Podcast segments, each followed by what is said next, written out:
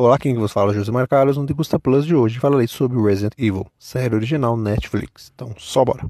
A série tinha o intuito de contar uma história diferente dos jogos, original, mas que nada mais é do que uma tentativa de continuar aquilo que já conhecemos. Onde temos duas linhas do tempo, Nova Raccoon City em 2022, quando tudo ainda está na tranquilidade, acompanhando as irmãs Jade e Billy Wesker, isso mesmo, filhas de Albert Wesker. E lá em 2036, quando o apocalipse de fato está a todo vapor, com o mundo sendo um caos.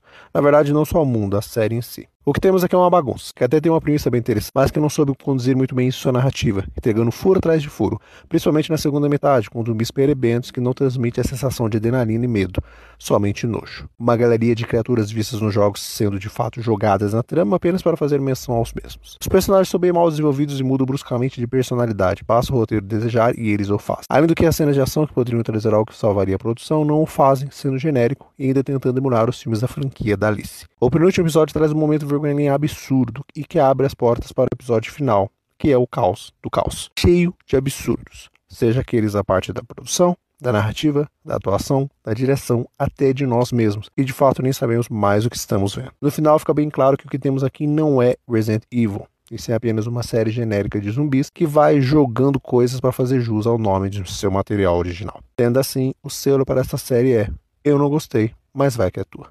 Afinal de contas, nem todos são obrigados a gostar ou não gostar. Apenas vá e veja por si só. No final, é isso que importa. No mais, muito obrigado e nos vemos na próxima.